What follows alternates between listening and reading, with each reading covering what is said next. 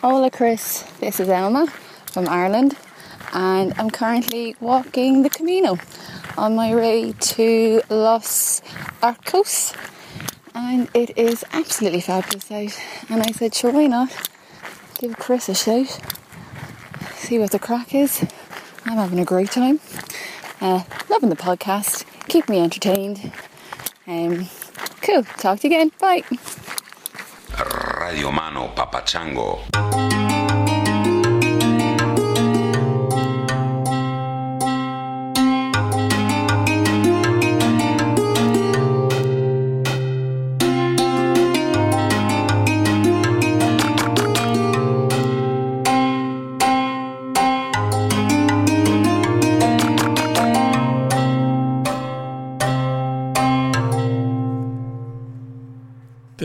For that beautiful message from the Camino Santiago in España. Uh, yeah, if you don't know about that, that's an old pilgrimage trail that uh, pilgrims trod for centuries all across uh, France, northern Spain. It's on the way to uh, Santiago de Compostela, I believe, is the sort of final destination. I have a buddy who rode a bike from Amsterdam along the Camino. So pilgrims came from Northern Europe as well. It reminded me, I found an old journal, the journal that I kept when I was traveling back in the, oh, I think I started in the early 80s. Yeah, I'm looking here, 1990. Uh, about the time I got to Barcelona. In any case, when I was listening to Elma thinking about Spain, I was reminded of uh, a book. Uh, I think it was Journey to Ixtlan by Carlos Castaneda that I had read around that time. And I pulled out this journal and I found some lines that I wrote down. All paths are the same, they lead nowhere. Think about that. Yeah, we all die, right? So, whatever path you're on, it's going to the same place, as Carsie Blanton tells us every damn time we listen to that song. Uh, both paths lead nowhere, but one has a heart, the other doesn't. One makes for a joyful journey. As long as you follow it, you're one with it. The other will make you curse your life. One makes you strong, the other weakens you. So that's the case, right? They're all paths lead to the same place, but some are paths of joy and beauty and sincerity and truth, and other are paths of deception and weakness and ultimately sadness and destruction and and you know there's a big difference between the sadness of tragedy and loss and the sadness of knowing that your lack of courage or decency provoked that tragedy and loss bo- they're both sadness, but they have a different texture and a different taste. Um, there's there's another line in there. Uh, Para mí solo recorrer los caminos que tienen corazón, cualquier camino que tenga corazón. Por ahí lo recorro, y la única prueba que vale es atravesar todo su largo. Y por ahí yo recorro mirando, mirando, sin aliento. That's my shitty Spanish accent. And basically it's sort of in the same same vein. It says for me uh, I only um, travel those paths that have heart, any path with heart. And there is where I travel or where I, I, I recorro, where I go. Um, and the only challenge that matters is to go its t- entire length. And that's where I walk, looking, looking breathlessly. Yeah, it's a pretty beautiful book, Journey to Ixtlan. It's I haven't read it since 1990, but uh, I really enjoyed it, and, and those lines stuck in my memory all this time. These intro snippets are so much fun. Let's do another one. This one came from Moto Gypsy, who I mentioned in a previous episode. Uh, she's riding a motorcycle around Latin America. I believe she's in Ecuador or Colombia right now. Uh, she's bringing attention to environmental issues and um, some of the animal rights things that are happening there, some of the um, activities, some of the protests against mining and uh, the oil exploitation and the destruction of the rivers and all those other things that are so fucking depressing that most of us sort of get paralyzed. I know I do. I end up sort of feeling like a deer in the headlights of an oncoming train of environmental despair every time I think about this shit. But some people get out there and do things and see it and get involved and risk uh, risk their safety. And so Moto Gypsy, she's doing that. Let's hear what she has to say. Hola, welcome to another Tangentially Speaking podcast.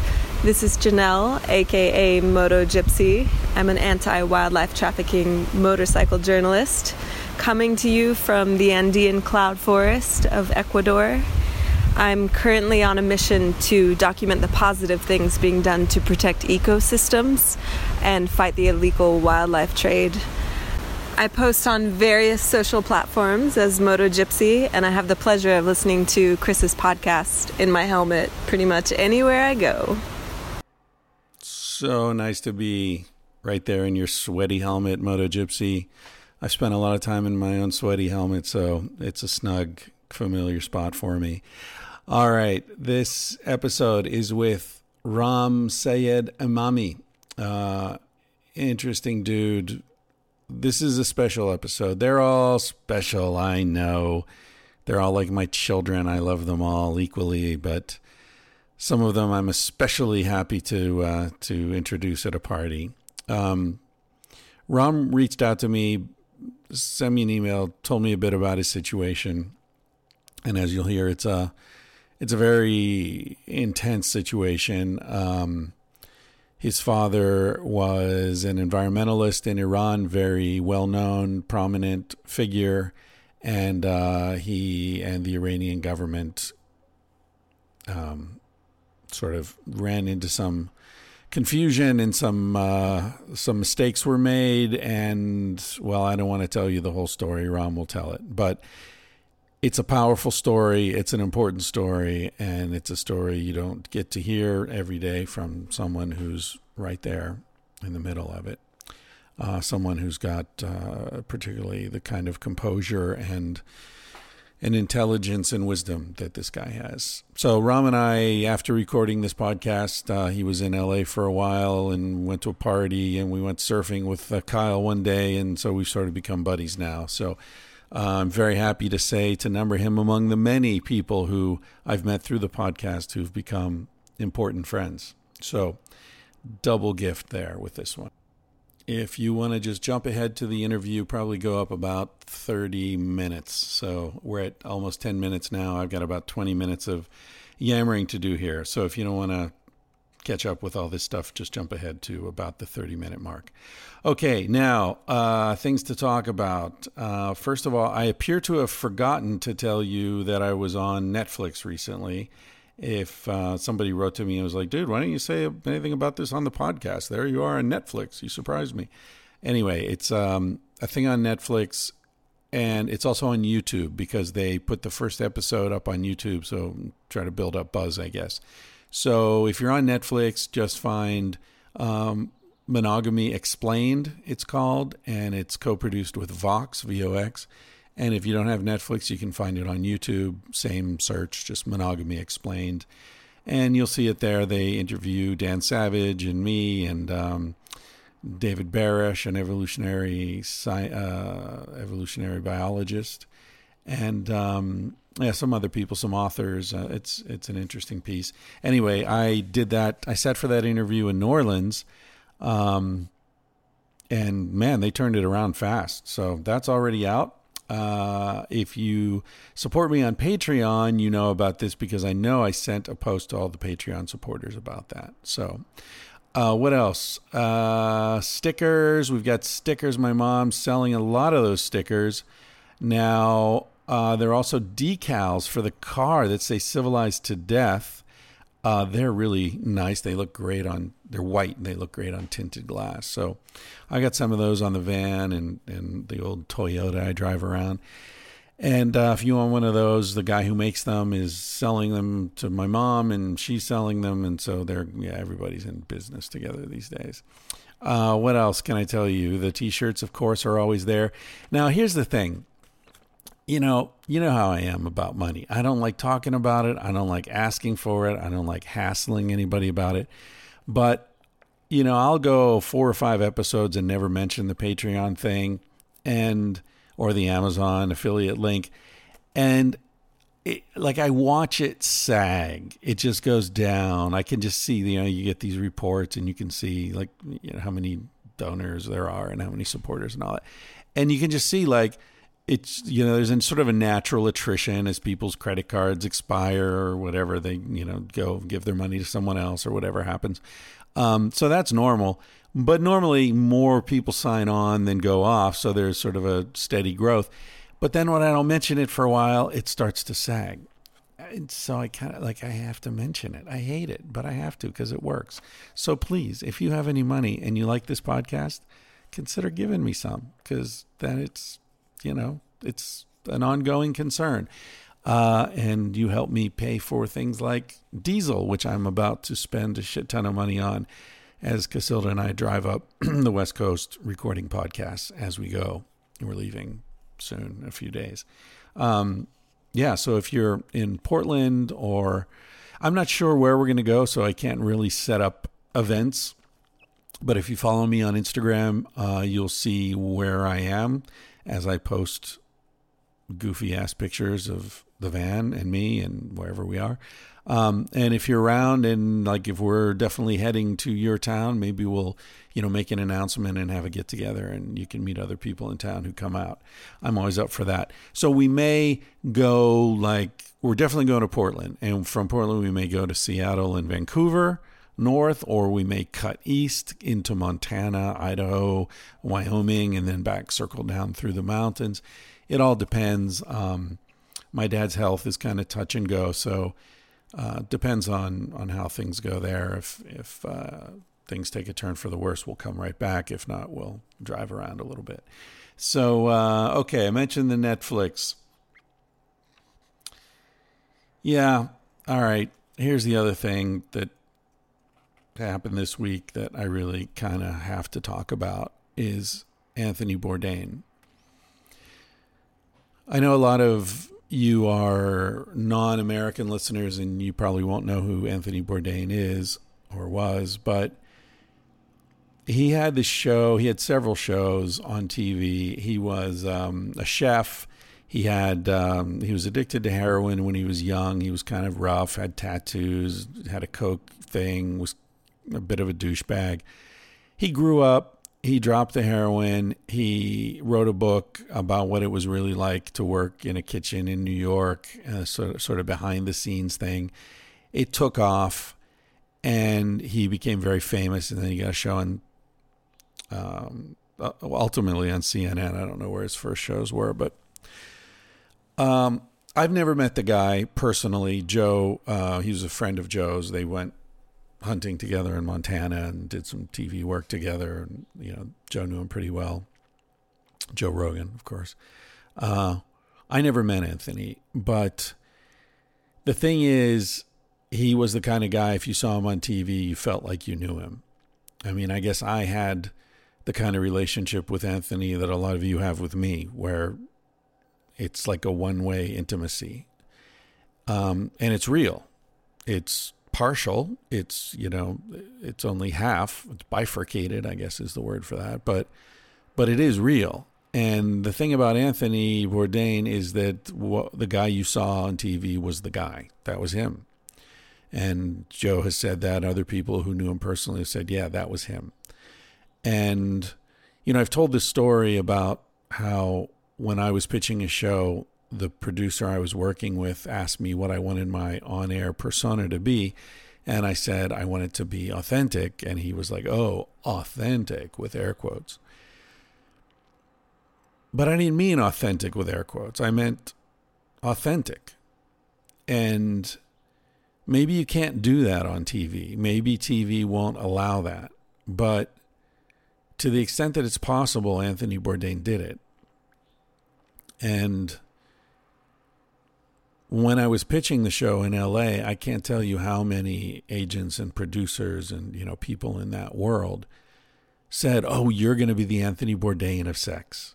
That was always the thing, you know, because I was older. I'm not particularly beautiful. It's not, you know, it's not uh, Tom Cruise, you know, on, does a show about sex. It's some some dude in his fifties who's been around and you know uses bad words like that's uh, the Anthony Bourdain of sex. And every time somebody said that to me, I felt a little proud. I mean, I also thought like I think Anthony Bourdain's the Anthony Bourdain of sex, but I'll take it. You know, uh, if I was going to be associated with someone or compared to someone, that was that was okay with me. Fuck a lot better than Philip Seymour Hoffman, but but then here's the problem. Um, he fell in love, and he left his wife, and I I'm not blaming anyone. I don't know the particulars or really care. Everybody has the right to love who they love. And um, but I think he made the mistake of attributing his happiness to that woman. And so apparently something happened. She was seen in Rome with someone else. There were photos. She posted some nasty shit on social media telling him to fuck off or something. And he hanged himself. And uh, you know, me, Joe, Kyle, Casilda, Aaron, pretty much all my closest friends, it was like one of our crew had died. It was like one of us was gone. And the feeling that I felt was this complex, or maybe not complex, but um, uh, powerful mixture of incredible sadness and real anger. Not at her for breaking his heart, if that's what happened, not at her for, you know, whatever. It's not not at her at all. At him. Dude, you've been around the world 20 times. You've been up and down that mountain so many times. How do you make the mistake of placing your heart in someone else's hands?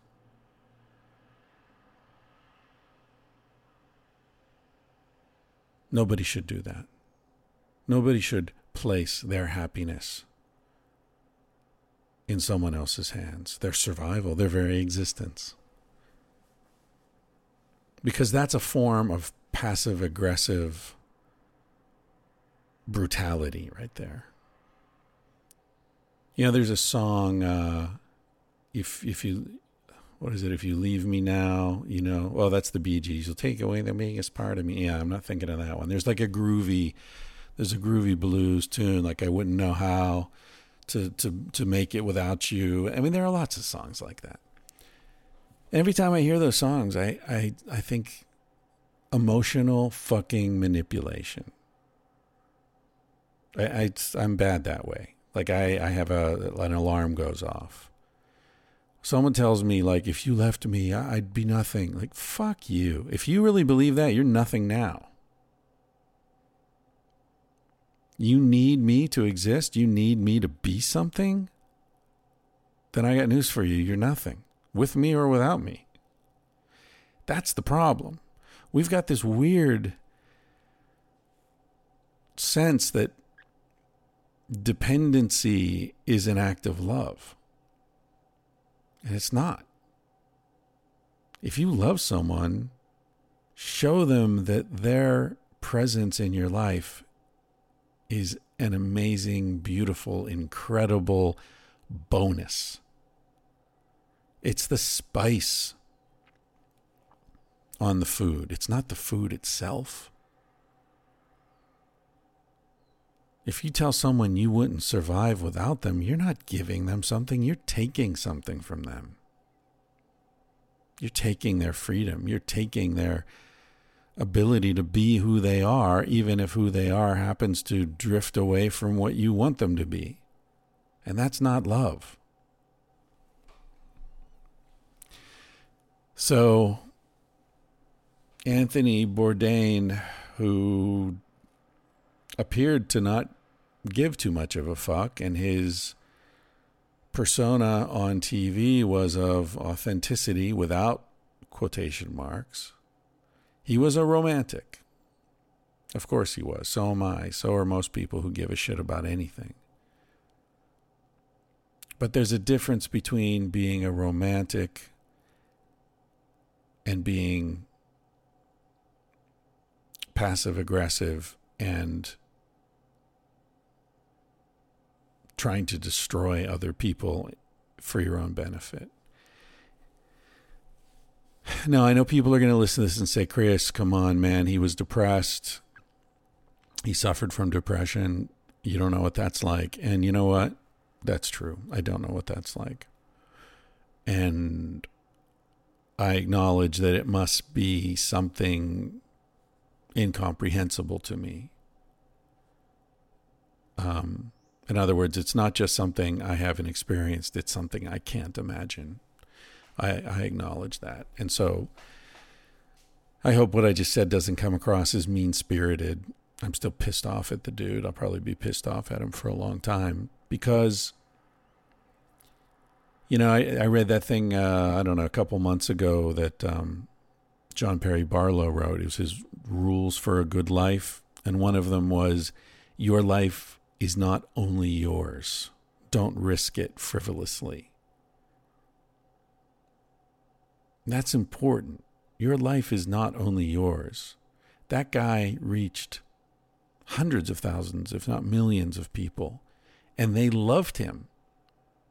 They cared about him. He was an example of how to do shit without bullshit, how to live without bullshit, how to go to foreign countries without fear, without assuming anything negative about the people you're going to encounter there. Much the contrary. He assumed positive and he found it. He was a good traveler.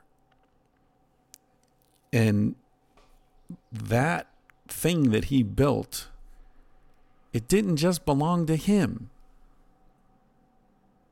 and so that night in Paris, when he decided at 61 years of age that he was going to fucking check out, he took something away from a lot of people.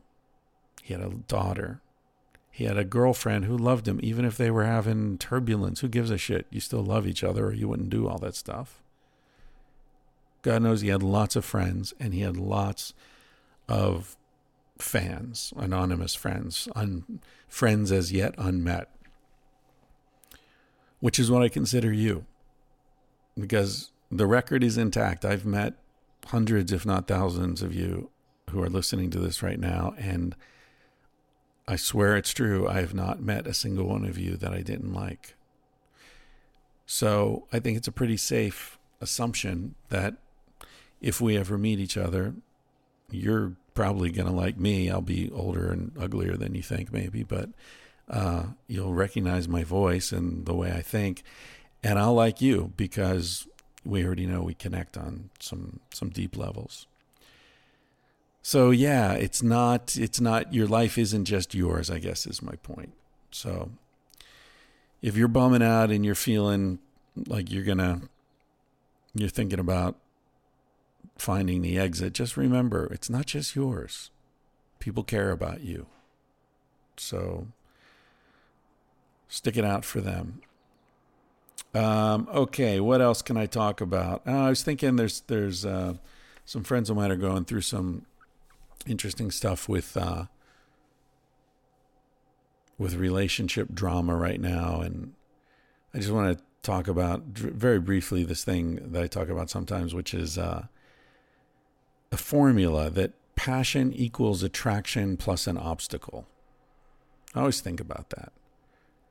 Passion equals attraction plus an obstacle. So there's so many people in life that you're attracted to. Uh, even if you're very particular, you're going to meet a lot of people in your life that you're attracted to. And if you know they're single, you're single, you're at a you're at your cousin's wedding, and like, yeah, let's hook up. You hook up, it's fun. Well, okay, see you later. Well, that's it. Great. You're not going to really remember that person, probably, unless it's you know you have some great chemistry. But in general, it's like, okay, that was easy, that was fun. Uh, the ones you remember are the ones where there's an obstacle, where you want to, but you can't, and then you want to more, and you can't, and more. So it's like water building behind a a dam, behind an obstacle, and that's what creates the force and the power. That's what turns the turbines that light the city at night. That kind of backed up potential energy that then can be released occasionally. So when you have this a long distance relationship, or you only see each other every couple of months, or you um, you know one or both of you are married and so you have to sneak around and oh you know it's all bad shit it's all you know the, well at least the, the cheating is bad not the long distance necessarily but you know a lot of the the obstacles are require lying and deceit and that increases the intensity but then what do we do we remove the obstacle when we get together we get married we move in together whatever and then the passion dissipates and everybody's confused well you know, take away the dam and you lose the reservoir. I mean, that's kind of the way it works, right? But I was thinking about people who have relationships where there's a vast age difference between them and uh, how that's sort of stigmatized in society. And it's funny because when I was young, I was super attracted to older women. I was attracted to older men intellectually. My closest friends were gay men who were 10, 15, 20, 30 years older than me and still are. I mean, Stanley's one of my best friends and he's a good 30 years older than me. Um, and I understand, like, yeah, I want to hang out with somebody who's a lot older, who knows a lot more, who's, you know, not going through the same bullshit I'm going through. So they've got some perspective on it that can be useful to me. I get that. And I get how that can be expressed and, and experienced erotically, sure, why not? Um, I think the older person has a lot of responsibility. What Dan Savage calls the campsite rule to um, leave everything better than you found it, to not give anyone any diseases or get them pregnant or um, you know take advantage of their lack of experience. And obviously that kind of abuse happens a lot and the younger person doesn't even know they're being abused. But um, and maybe the older person doesn't either but that doesn't doesn't remove the responsibility. But i was also thinking about how that age difference is an obstacle that cannot be removed right? You can't just you know go to a doctor and have a procedure and remove 25 years from your life so it's it's interesting it's it's one of the one of the forms of relationship where the structure can't really be modified by decisions that you make. It is what it is, and that's always what it's going to be. All right, I'm done. I'm going to play you out with a song called The Hunter, uh, which is by our guest today, uh, Raam. His, he goes by King Raam, that's his stage name. You can follow him on Twitter and Instagram, uh, and I guess I don't know Spotify and wherever wherever you follow people. King Raam R A A M. This song is "The Hunter," and um, hope you enjoy it, and I hope you enjoy this conversation. Catch you on the other side.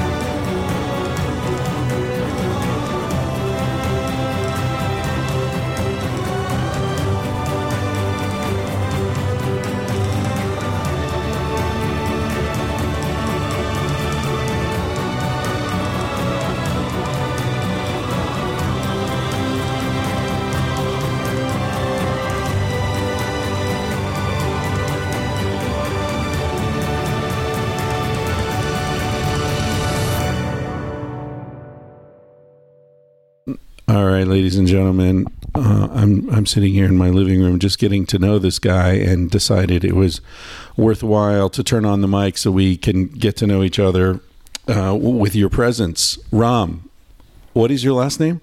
Uh, my full name is Ramin Seyed Emami, but I've been called Raam since I was a kid by my mom. So King Raam. King Raam is my artist name. That's Yeah. your artist name. Okay, so you're a musician.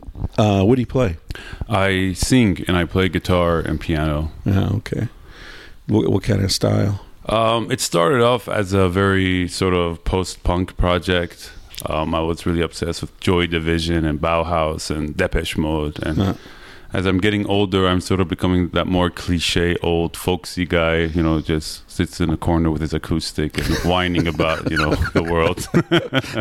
welcome, welcome to another edition of Whining About the World.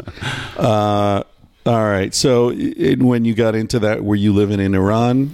Um, yeah, I this was like around the year 2000, and um, I, I was doing my mandatory time of once you're 18 in Iran, you have to do time. You get conscripted into the army. You have to do like a mandatory two years term until you can leave the country again. But at the time, they were selling it off, and you only had to do three weeks at this like summer camp for ad- like adult teens type of scenario. And over there, I met um, this drummer, and he's like, "Hey, man, me and my friend, we have a band." And because I, grew up in the states, I grew up in um, Oregon, Eugene, Oregon, Oh, okay. uh, hippie town where my father was getting his uh, PhD. And um, my friend was like, "Well, you speak, you know, really good English, so why don't you become our singer?" And I was like, "I don't know how to sing." He's like, "Doesn't matter. You can speak English. That's all we need." so by just by that simple process, I became a singer. I think the lead singer to the Red Hot Chili Peppers had a sing- similar kind of thing. Like, what's his name? Uh, Uh, Anthony and, yeah, Anthony some Giddis or Cletus or Ketis. Yeah, I yeah, could never yeah. pronounce his last name. Yeah, I mean, I, re- I remember some vague story about how his buddies were in the band and he sort of did poetry and they were like, "Come on, man, come on!" They were playing at a party or something, and he's like, "I can't sing." Like, yeah, it doesn't matter. Just like rap your poetry, and Cool. there you go. And he speaks English, so Yeah. I mean, that's And I mean, it was fun in games in the beginning, and um, we were really good at sort of pretending to be rock stars and uh, just uh, acting like we were rock stars. You know, wearing up, you know, all this crazy sort of attire, and we throw these underground shows in Iran, and because the, you're not allowed to perform rock and roll publicly over there at the time and um, we had to like have lookouts with uh, you know walkie talkies and we'd have the whole house covered in mattresses so the sound wouldn't go out so the police wouldn't raid the place wow. so it was like this really intense real underground not like hip underground like if we were caught by the police they would take us all away and you know give us the lashing and whatever hell you know that their their religion told so them they would do. really do that shit. Yeah, you know, I mean, you, you, it, it, it would depend on who you would get caught by because there were certain police that you could, you know, bribe and pay off, but there was like the religious police, the Basij, who are just completely brainwashed. And if you were confronted by them, there's no no amount of money for you to buy your way out of that situation until you mm. get the lashing, then you can go home. So that sort of mix of adrenaline and fear at those shows was so intense for us and the audience you know, going crazy and dancing and having a great time. It was something that um, I've never experienced since. Because you know, in the West, you come and you perform, and everyone's drinking their beer and they're talking over, Right. and they're you know, um, it's it's not that interesting. You know, if they they might be interested in a few songs or uh, it's, but over there, every song, every moment could have been our last. Right. So that's why it was so much more exciting and enjoyable Yeah. to be a part of. Yeah, I, I I have this vague theory that there's a. It's almost like you know the conservation of energy, how energy can change forms, but the total amount always sort of remains the same. It applied to, I don't know, quality of life, quality of experience, something. Because I'm thinking about the most potent time in American culture in terms of music and fashion and you know cultural change and intense enjoyment was also in in my lifetime anyway was late 60s right? And that was also a time of incredible suffering uh, the Vietnam War and the the tumult in the cities and the riots and the police brutality and Chicago and all that. It, it so I mean it doesn't really make sense in a scientific way but there seems to be a correlation between oppression and creativity I think so. Um, and it's a bit, it seems like cliche at times, but it, it does seem to be the case, especially with Iran. Um, you know, so we, we were an underground band for several years. Then we got a break um, to, to come to the States. We went to South by Southwest. We were invited to go there. now, how did that happen Um, we just, I just, you know, I, I had, I recorded this song in my room and we just sent a demo to South by, and I didn't even think they would accept us. And we got, they said, oh, you're, you're, you're accepted, you can come. And then the whole process of trying to get a visa started because we were from the Axis of Evil. This was after George Bush had proclaimed the Axis mm. of Evil and Right. Iran being on it. So you could imagine how difficult the whole process of getting a visa was. Yeah. And that took like forever because we got denied once and then we had to get like, you know, Senator Chuck Schumer got like wrote a letter or something and some other governor wrote a letter. We had to get like so many letters. So that next time we went to, to the US embassy to get our visas, they they were like, you guys have some very big fans back in the States apparently. And uh, they just gave us the visas, you know, without even interviewing us. I mean, I'm a Canadian citizen myself, a dual Canadian citizen, Iranian Canadian, but the rest of my bandmates were all Iranian and they Right. had never left the country. Um, so we finally got this break to come to the States, and we missed the festival because it took so long to get our visa clearance because you have to go through this whole security clearance process. But the good thing, the fortunate thing about that was that the New York Times and MTV wanted to write like a blurb about us at South by Southwest. being this band, you know, from the Middle East, but instead they did end up doing a full story on us when we ended up in New York. Hmm. And that little blip, I think, sort of broke our career for us in a way. Hmm. Because when the New York Times story and the MTV stories came out about us, all of a sudden we got several thousand emails from around the planet. Everybody like was talking about our story and we got a lot of attention. And after that we were invited to every other like major network and show and we kept getting a shit ton of press. But and we had a round trip ticket for like two weeks, and two weeks turned into eight years. So we came here with like four hundred dollars each and a guitar, and ended up just you know crashing at different people's homes, and just making a living on the road. You guys overstayed your visas? Um, no, we applied. Uh, we kept reapplying it. We kept Oh. reapplying it until the the guys finally um, got like a more permanent status. Ah, cool. Uh, What was the name of the band? that band was called Hypernova. It was my first like serious band that I had that I had made, and but but the success it was it, in a way it was all the attention that I was getting in the press was only because that we were like this Middle Eastern band. It was like from a very Orientalistic sort of approach of like these oh look at these animals in a cage they know how to play an instrument. And Right. to be honest, my music was really shitty at the time, and I felt like I didn't deserve all of that attention. It felt undeserving, and um, deep down inside, I had this big sort of conflict with myself that you know you have to try better. You have to do you know your art has to really improve to to deserve this kind of recognition. And we came to LA, and as I was telling you, I ended up meeting this billionaire and living with him in his mansion in, in, in Beverly Hills for, for several months. And he really helped us out too, and he connected us to a lot of interesting people, to the TED conference people. We ended up playing at a huge festival for TED called Pangea Day, which was like broadcast to 500 million people around the world. And I'm backstage with all these celebrities and famous, you know, people and princes and kings and queens and politicians and I'm in the middle of all these people and we're doing blow in the backstage and it's it's it's a wild ride you know and again I feel I don't deserve all of this because I'm not good enough yet. So there's always like this constant conflict. And in the next several years you know we, we we had our ups and downs and we had some modest success and we got signed but the sort of cliches of the sex drugs rock and roll journey got the best of us with you know with all the the, the madness around us and I um I, I sort of I was like fuck this I need to go and you know calm my myself. And and I heard about vipassana you know that it's like this 10 day I'm not a very spiritual person. I actually I'm quite the skeptic when it comes to a lot of this this stuff. And I th- I thought like why not go and try this this retreat and I went away you know it's 10 days of complete silence Yeah, no eye contact. no eye contact yeah you know very very cultish in a way but um it was it was it was really it was really soothing you know in a way it was just uh, for me to get away from all the madness for Where, a while where did you do that? um up in Ma- massachusetts Yeah, I did it in Spain oh yeah 20 years ago. Nice. Casilda's done it twice. oh yeah Yeah. it's I like a spiritual like battery charger that's the way that i look at it sort of Yeah, and I thought it was very interesting. Um, for for me, the experience of, of ten days of silence and there's no reading, no radio, no media at all. It's just totally. And the point of no eye contact is that you're just supposed to be in your head the whole time, right? And it kind of to me it felt like um, peeling away layers of an onion.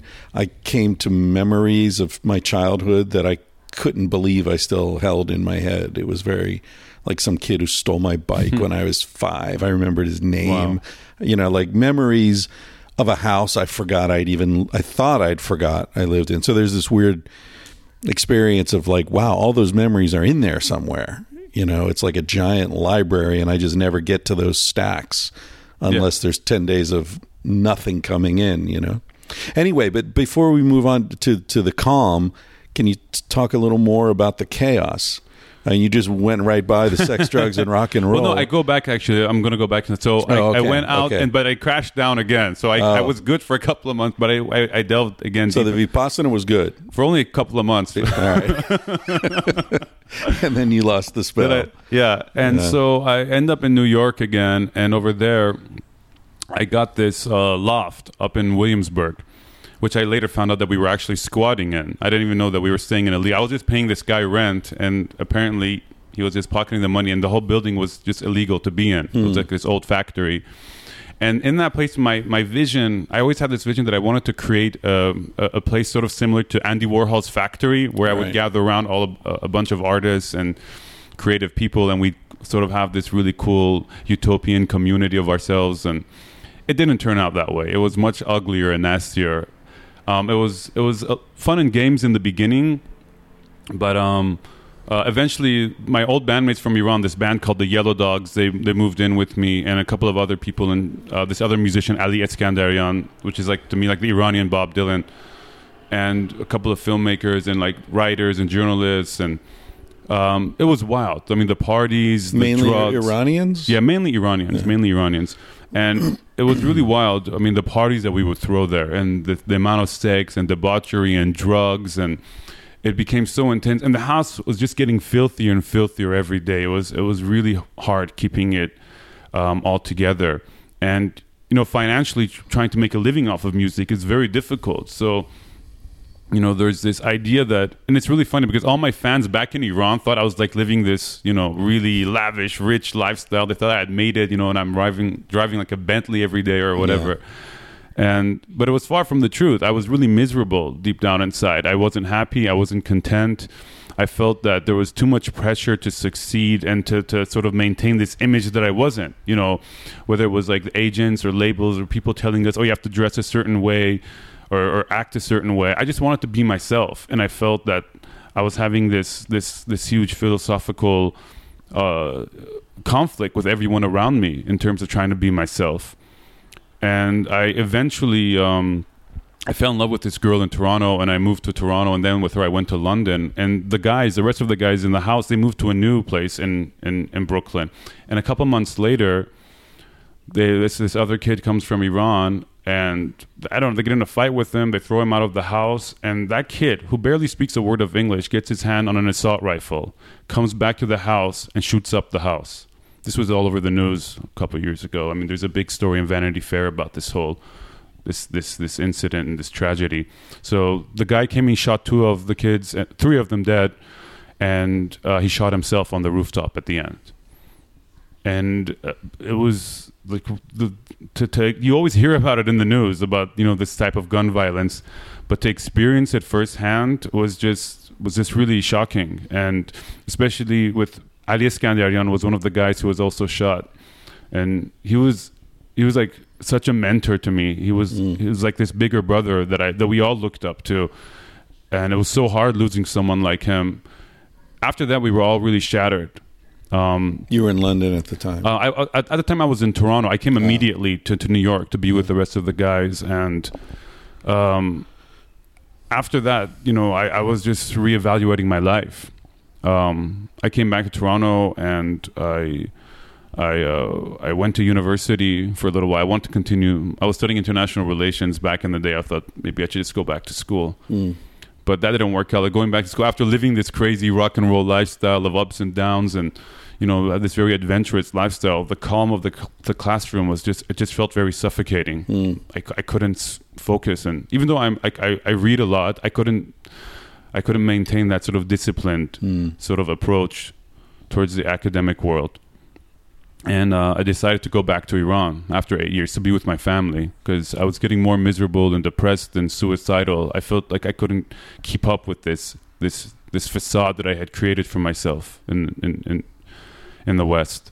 Can you do a quick breakdown because you you said you're Canadian, but you grew up in Portland, and then you're in Iran. So Mm-hmm. Yeah, it's a little bit all over the place. Yeah, so born in Canada, I take it. Um, I was born in Iran actually, and uh, in this small town Bushehr. I'll later, I'll later tell the story about how I, how I was born because it, it, it relates to the story of my father, which I eventually want to get into. yeah, Um, but when we were when I was two years old, we moved to the states. So I was there till I was like 10, 11. that's for your dad to do grad yeah, school do grad school. in environmental science. Um, well, no, it's like sociology was his Oh. main field, and um, uh, environmentalism and environmental work was his passion. Mm. Um, then we moved back to Iran, and then my teenage years we came to Canada. We we, we migrated to Canada uh, in the late '90s, and I was there for a couple of years until I went back to Iran, started the underground band So and with everything. with your family in Canada. Um, yes, with my family, but my parents, like, I mean, we were scattered. Everybody was at one point. You know, we were one of those families that we traveled a lot around the world, and one time, you know, it, it was very rare that the four of us were under the same roof at any given time. Uh, my brother ended up going to France and then you know to Dubai, and then he worked in China for you know the past several years. So Mm. everybody was all over the place. Um, so a lot of back and forth, and um, So you're Canadian Iranian citizenship, but you lived in Oregon when you were a kid. we weren't Canadian then yet. We, Oh. we became Canadian citizens in the later. nineties. Right. Okay. I mean, my father never got his green card here when we lived here in the states, which you know that's why he sent us to Canada in the nineties. He's like, you guys need another passport because the Iranian passport is the shittiest passport on the planet. You can't get into any country Hard with to that travel. passport. Yeah. yeah. You know, so he's like, you kids need to go over there and get a better education because the future isn't too bright. And um, Okay, so I interrupted you. Yeah. You you were all right. School it wasn't working for you in Toronto, and you decided to move back to Iran. That's when you started the underground thing. Yeah. that was no. So this time when I so I started the underground thing the first time I went back to Iran in two thousand. Oh, okay. That was the underground. This time I went back. This is 2014. Um, it's after Rouhani became president. So uh, uh, I don't know how familiar you are with Iranian politics, but um, in 2009 there was the, the Iranian. You know, there was a lot of protests happening. The, the Green Movement Right. uh, against Ahmadinejad and his camp, who everyone felt that illegally sort of um, uh, won the election by you know by cheating, and they they were protesting against you know where's my vote, and the the, the protests were violently suppressed. Many people died. The the leaders of the opposition have been imprisoned to this day as we speak. They're still in in in house um, imprisonment. Um, so when Rouhani came, he came on this sort of platform of a more progressive platform. You know, even though he is a um, he's also a cleric, um, but you know the people sort of rallied around him, not to vote so much per se for him, but for for what the opposition stood for. We wanted to vote against the hardliners. You know, a, a lesser of two evils, if you may which in hindsight seemed very stupid because sort of like American politics. I mean, they're both same the same side of the coin, you know. Yeah. And, uh, um, but you know, there was a general sense of hope within the country that finally our side, you know, the progressive side, is picking up, and we have a chance to speak out and and and, and move our society in a more positive direction. And you could feel that hope in, in, in- in every sort of aspect of society. And we were on the brink of um, finalizing the nuclear deal with the West. And so after the nuclear deal was completed, and everyone felt that you know we're, we're going to enter into the international markets, you know, on a, on a much more global level, and once the doors start opening up, we're going to prosper. Everybody's going to prosper, but that wasn't the case, unfortunately. Um, the hardliners and the fanatics wield and control almost all of the power and you know and, and the wealth and capital in the country so they, they always make the life of these reformers a living hell. So in in all actuality, their their their policies, their their aspirations are quite ineffective. But um, when I went back, you know, I was with this hope of maybe I could do something, you know, positive for my own culture and my my country, because that's what my dad always wanted to do. And for the first time after like 20 years of being like an artist, I was able to get a permit. So in Iran, to be able to perform your music publicly, you have to get a permit from the Ministry of Culture. I mean, everything is very Orwellian over there. You know, it goes through so many different stages. Someone has to give you a permit for your lyrics. Someone has to approve the music. Someone has to approve the music and lyrics together. Oh, and then the fourth and final stage, you have to go through a, a security clearance. So, like, the intelligence will do a security check on your whole life and your background Wow. because they want you know to control the, the the narrative and the medium. So so because you know when artists become very successful and have a lot of followers they can be potentially a a a, a, a, strength to mobilize people. That's what they're afraid of. Um, but in a same in a very twist of of of, of fate they, they decided to to give more permits to more underground and alternative artists like myself. And i really thought like why are they doing this? But now looking back at it in the past couple of years i think their reasoning was so they could control it better. Hmm. Even though i got a permit they made life such a living hell for me creatively that they were pushing me to keep censoring myself to hmm. my performances and everything that I did, whether directly or in- indirectly through my producer. I had this very wealthy producer who was backing me up because you can't work in Iran without having someone who's connected to the government. You hmm. need someone within the government to help you out because it, it'll become near impossible to get a permit or work any other way in, in the music scene. and you know, one day I woke up over there after a couple of years of being back, and and mind you, I had a lot of fans, and I've been performing in front of several thousand people and big shows, and every night, like thirty nights sold out. So it was the most that I've ever been exposed to in terms of having an audience and people loving what I do. But I felt like there was a price on it as well, and I hmm. felt in a way like I was selling out my my my authenticity and my creativity for for a larger audience. And again that really hurt my ego you know my my, my soul. You know it just it, it it didn't feel what i what i stand up for. Um so uh i decided that okay i can't do this anymore. And and i wanted out. And that's when i came back to new york a couple of months ago several months ago. And i decided to restart again in the west. So and that's when I got the phone call that my father had been arrested, and um, that's actually one of the main things that I wanted to talk to you about today. The the, the story of my father, because it's been in the news um, the the past little while. Um, Be- before we get into that, I um, are you? I mean, I know, I know the, I, I saw the CNN thing that you sent me, um, and I know your mother's still in Iran. Is your sharing the story helpful to her? Do you think? I, I'm. I mean, it's totally your call, Right. but I'm in these sorts of situations, I would never want any harm to come to anyone for having shared a story on this podcast. That's a very good point that you raised, Chris, actually, because when my father was first arrested on January 24th, and I got the phone call, I was in New York. I got the phone call from my brother that dad's been arrested. And we were like, on what charges? I mean, this guy, he's lived the most transparent life. The immediate instinct of us and um, the pressures from within the country were to stay quiet, don't say a word, don't speak out, or else things will get much worse. right. Don't poke the tiger. Exactly. And if there's one lesson that I've learned from this whole ordeal is that when you have a loved one who gets arrested in a theocratic state, the first thing you do is you talk. You speak out as loud as you can so the world can hear.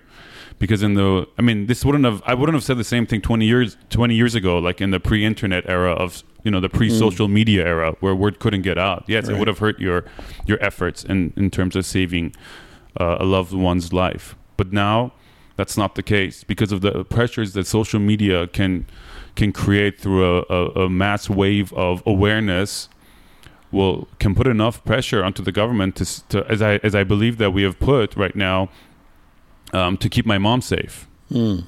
which I'll get to. Uh, um, that's why I think it's it's good to share the story um, and for, for people to sort of know.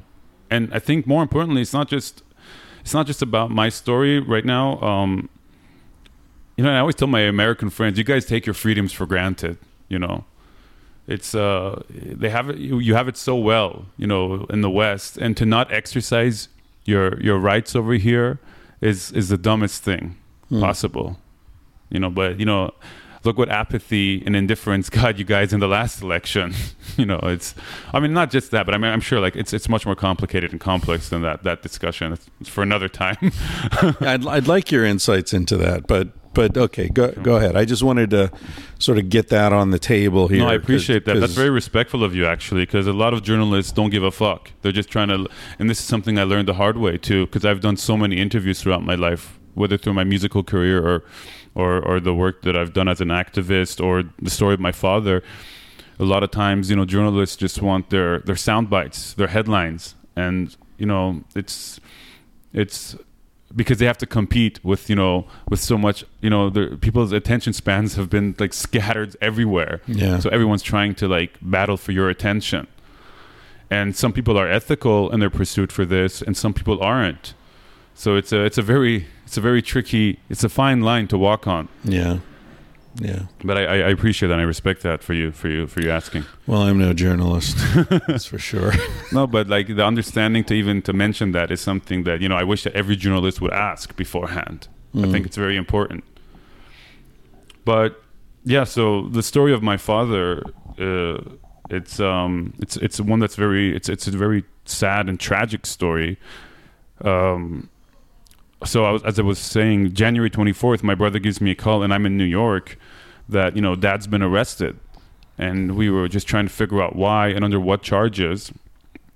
And apparently, it had to do with um, uh, an NGO my father had founded with another friend of his. It was called the Persian Wildlife Heritage Foundation, which basically their job was, you know, trying to conserve and help wildlife.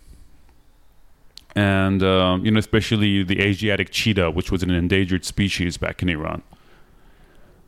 Um, apparently, from what we heard, and there was um, sort of rumors going around in, in the media. Um, my, my my father and his team had stumbled upon this is something my father never told me so i don't even know if this is true or not but this is what they were saying in the media that they had stumbled upon you know some highly sensitive areas there were you know um, nuclear contamination they they found nuclear contamination you know in the soil in the water or um, they they found like you know military sort of sensitive uh, sites and you know they used camera traps to locate animals. They said they were using the, the authorities were saying that they used these camera traps to take pictures of these sensitive areas and send this information to the West. In my opinion, it's all you know bullshit. It's all absurd. You know the, the the accusations. I mean, they might have been in a sensitive area, but everything they ever did was with the permission of the government. And our father, to the very last day, you know, he he was very transparent. The records are all still public on the site, financial, or their activities. Everything is very transparent. It was a very successful NGO. They worked with National Geographic, with other big um, NGOs from around the world, and protecting wildlife. They were also on the verge of starting another organization to sort of help with water conservation because there's like a big drought happening in Iran. And but the, the, the to just to give a little more of a background to people who are unfamiliar with Iranian politics, um, the people who arrested my father were the intelligence unit of the Revolutionary Guards. So who are these people? These people are someone who um, work and operate beyond and above the rule of law. They're not a, an institution that's even considered part of the government. They're completely outside of the government, yet they wield the most power. The, the actual Ministry of Intelligence had no say in any of this. And it's been this case since the revolution. Um, the, the the Revolutionary Guards are the ones who inherently hold the power, and they're obviously made of, of a band of very hardline, fanatical, um, right wing, you know, type people. You know, the, the the exact sort of spec other side of the neocons, if you may, that we have in the states. They're the other opposites on that end of the spectrum in True Iran. believers. Yeah, true believers, very fanatical. And even though they're in the minority, they they wield the power. You know, they got the guns, they got the money, they got the you know the oil, um, and anything that they find a threat to their existence, they will move in on. So they they they, control almost all aspects of society. But um, NGOs were one of the few areas that were operating outside of their jurisdiction because NGOs had connections to foreign intellectuals, foreign wealth, and to them, you know, this seemed all very suspicious. I mean, by if for them, if you're a dual citizen, that's enough evidence for them that you're a spy. You know, it's so absurd the way that it's so Orwellian, the techniques they use to just take away people and, and make them invisible.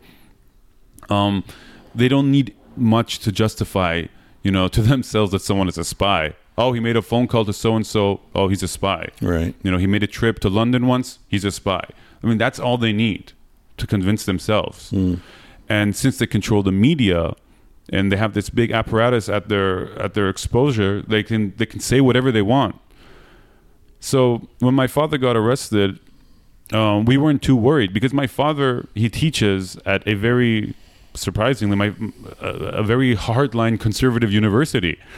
Even though my father was a very non-religious person, um, uh, he was a humanist, you know, more than anything else, a, a pacifist, and um, but he believed that working in that school in that university, he had a chance because the people who graduate from that university, it's sort of like the Iranian Harvard or something, where people who graduate from that university end up becoming um, very important people in our society, from Right. ministers to other important positions. So there I mean, people all of his who students could have helped him. Exactly. Not just him, but he wanted to change their minds, open up their horizons in a way that these students who come in that university, you have to have like a very hardcore Islamic background just to get into that university. And my dad was was you know like I said, he was completely non-religious. He was like one of the few alternative thinkers in that university. Yeah, I'm surprised they would accept him there. Yeah, I mean that's that's why a lot of people always thought that oh your dad is like definitely in cahoots with the government, and I was mm-hmm. like you know no my my father was someone who just was really passionate about his country and he wanted to do good, and by being in the beast of the belly,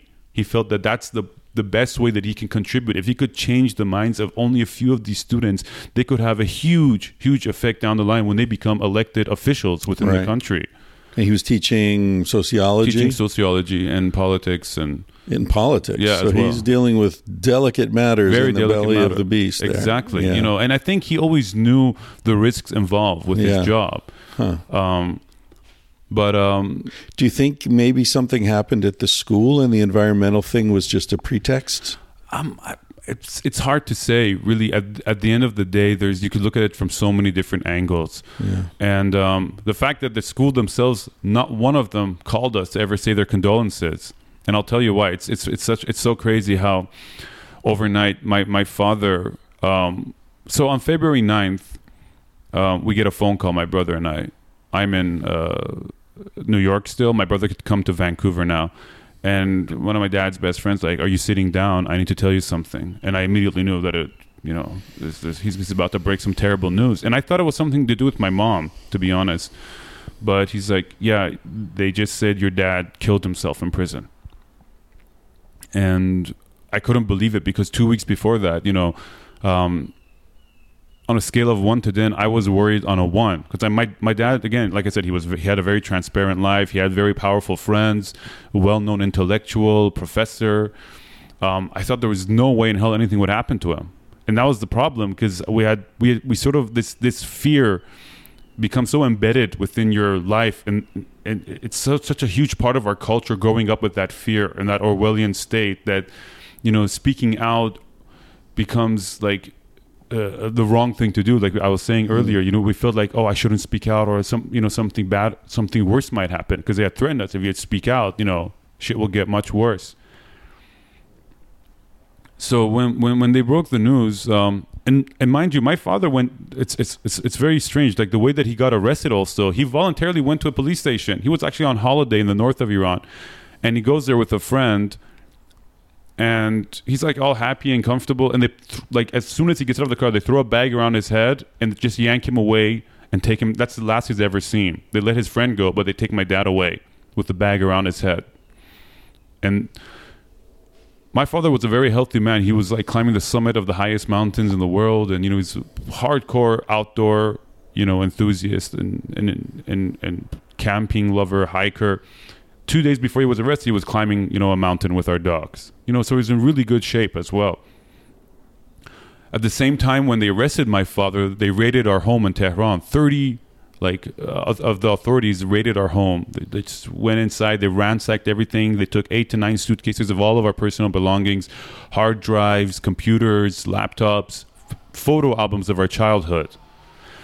Um, my musical instruments from my studio, because I had a studio in the basement, which they claimed the basement was being used as a tunnel for them to escape. You know, they took all my musical equipment, saying that it was being used for espionage. So all of a sudden, you know, uh, they've they've they've taken our father away. They raided our home, and they've you know accused him of of a threat against national security, and they created him into this James Bond character. Um, who had worked with MI6, CIA, like uh, Mossad, like it's just absurd. Is this all like in the media? Yeah, in the Oh, media. Oh, okay. on February 9th, when we get the call that he's passed, uh, my brother and I immediately, against the advice of all of our friends and family, returned here and they said, "You guys are gonna get arrested too if you come back." We're like, "Fuck it, we have to bury our father." I mean, and as it's, you know, I get home and there's so many people in our house and uh, everyone's mourning and crying, and I get to my mom. And I haven't been able to talk to her since because she was just broken down. And I asked my mom, like, what happened?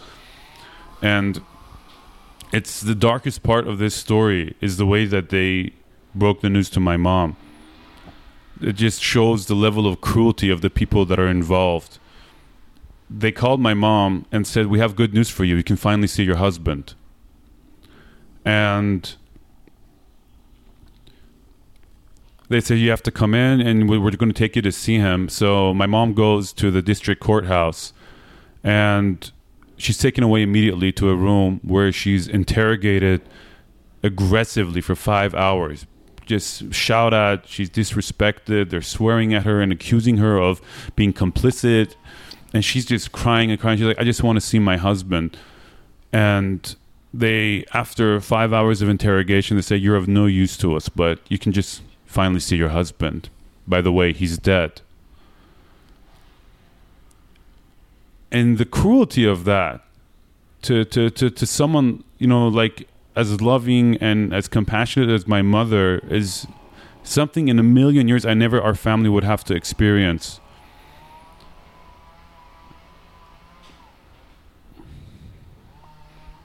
Sorry, just I just get really emotional. I understand. I can't imagine. And and we're talking about five months ago.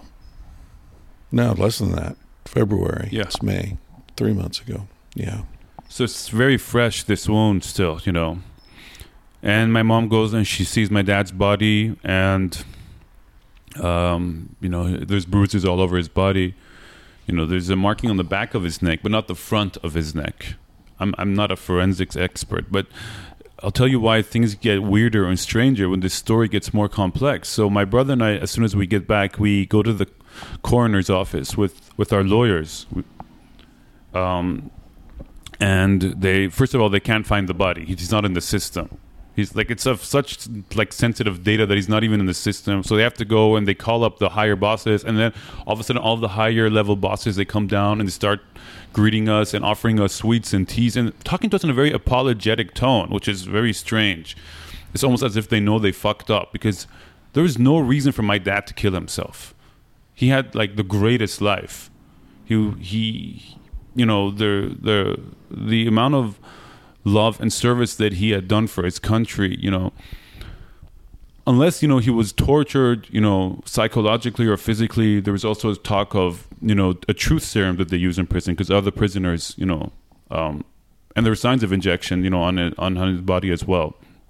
Maybe overdose of a truth serum I mean, this is all speculation. I don't think I'll ever actually know what the the real truth of how it happened.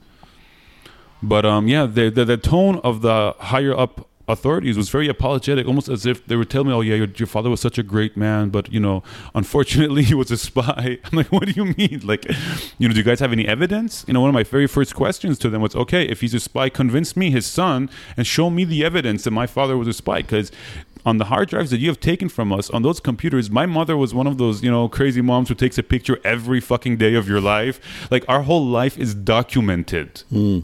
on those hard drives you can easily go through them and see where he was every single day of his life and oh no we have the data we know we have the evidence but it's sensitive we can't share that i'm like no but i'm his son you should be able to convince me if you're saying this so after going back and forth, um, they sent us to a district courthouse to get permission for our lawyers to be. They're like, "Oh yeah, your lawyers can't be present," so we have to go to a court uh, to the attorney general to get like a, a permission to, so they could always be present with us at all these high level meetings.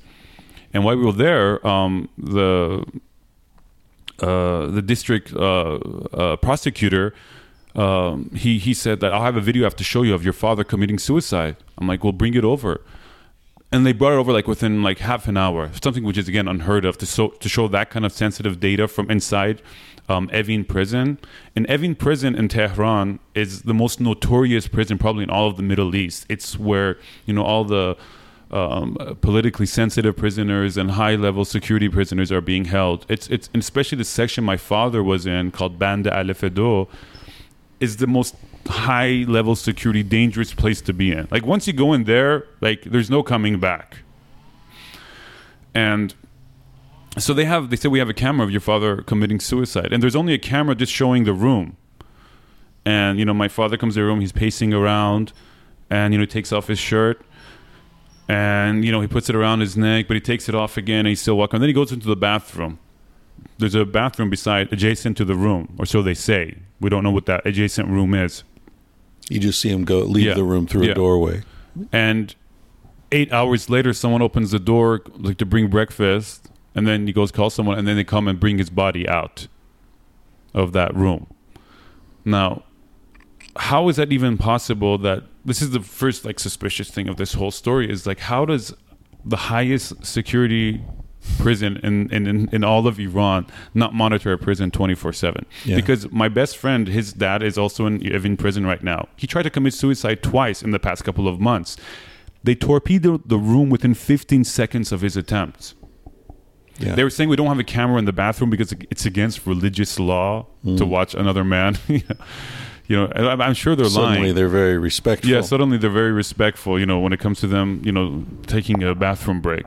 But I'm sure they have, you know, footage of that room too. And even if they didn't, they could have had footage or or, or a photo of my dad, you know, and his and, and his body being hung from somewhere. And then even in the media, they started talking about how there were different versions of it was in the corner of the room. No, he lunged off the bathroom. So they didn't even have like their story wasn't even. Uh, they weren't even sticking to one story. So it just kept adding suspicion to us, and for us trying to delve deeper into the truth and the reality as to what actually happened to our father in that situation. why why do they give a shit what you think? Why are they trying to convince you with this video or letting your lawyers are you from a prominent family? Is there some reason for the government to be concerned about I think my my personal take on all of this is that they know they fucked up because my father wasn't an innocent man. My father was had a very clean record. He was a not only was an innocent man, he was a great man. They should have built a, a statue in his honor for all the things that he did for our country, for all the service that he did. I think the fact that they realized that my father um, was a um, very beloved man, both within the left and the right spectrum of the political scene, through the rich and the poor. He was friends with tribal leaders and nomads all across the country. You know, my father was the epitome of a philosopher king, if we could ever have one. A mm. very humble person who was very charismatic and was ideal and fit to lead, but had no desire for power. So he was well known within Iranian society. He was, you know, and, and especially in very influential circles.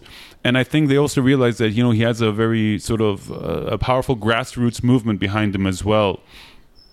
But again, um, um, and I think a combination of that and me being a pseudo celebrity, because I started speaking out halfway through, and they saw the media storm that I had started. I That's why they were trying to convince Okay. me as well, because they, Right. they kept telling me to shut up and not to You say some more. leverage. Exactly. And as soon as I left there, you know, I told them like, let's try to like keep this in a very civil manner. What's done is done. As soon as I set foot out of the court, they started attacking our family. And by attacking, I mean the the the like the slander and the lies and the accusations they started creating about my family, and because they they took all the personal footage they had confiscated from our home and they built a video around it. They put scary music on it, you know, and they made, they took all the images from our personal camping trips into the outdoors and used that as evidence. Like my dad in his underwear petting our dogs, you know, saying like dogs are like you know. You know, dirty. You know, considered in Islam, they're considered mm-hmm. dirty animals. Like, look at him, this guy in his underwear. He's drinking alcohol and he's petting his dogs. That was their evidence Right. that he's a he's a spy. He's he's he's you know collaborating with the West. They at one point they showed the scene of us listening to a football match. We had we had we had used our radio antenna to tie it to a fishing hook so we could get more range. And the audio is very visible in our original video that we're listening to the football match. It's like a World Cup qualifying match because we were out in the wild. We didn't have a TV. And they took that scene, took out the audio, and said, This is how they were using this is what they were using to send sensitive data. I'm like, dude, we live in the internet era. Who the hell is going to use a, Yeah. a, a Like radio? World War II kind Yeah. of technology. so it's just really Man. absurd. So the deeper we got into this story, it just it just didn't make any sense. Um, but one of the things from their side is that the the the Revolutionary Guards and the hardliners always want to make an example out of certain people to say, "Hey, we run the fucking show." This this idea of this progressive reform sort of liberal movement is bullshit. You know, we are the ones who who call the shots, hmm. and they make life a living hell for any progressive type people who try to get into government. I think ultimately they want to like there. There's like a sort of a soft coup d'état happening behind the scenes, and they're gonna very soon. I mean, they already have all the power, but they're gonna consolidate whatever is left to be completely in their own hands. And if I were to guess, they would want to say, "We're the ones that sort of helped, you know, broke a de- broker a deal with the West, and we're gonna we're the ones that are gonna like you know start." you know, opening relations because they know the economy is in shit. They know people are protesting left and right across the country. Everybody's upset, so they want to take credit if there's credit to be taken somewhere. Hmm. So there's a lot of isn't there like a huge bulge of young people in Iran?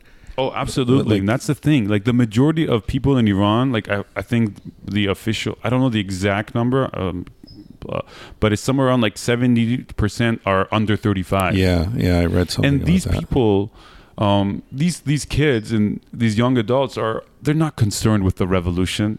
You know, they're not concerned with, um, uh, Islamic ideals and values. they don't remember the war with Iraq. They don't remember the war. They don't care about the war. I mean, just to give you like a small example of what it was like when I was younger in Iran, we got I, me and my girlfriend once got caught by this um, uh, one of these uh, Basijis, these um, vigilantes, police. these Muslim vigilantes, Hmm.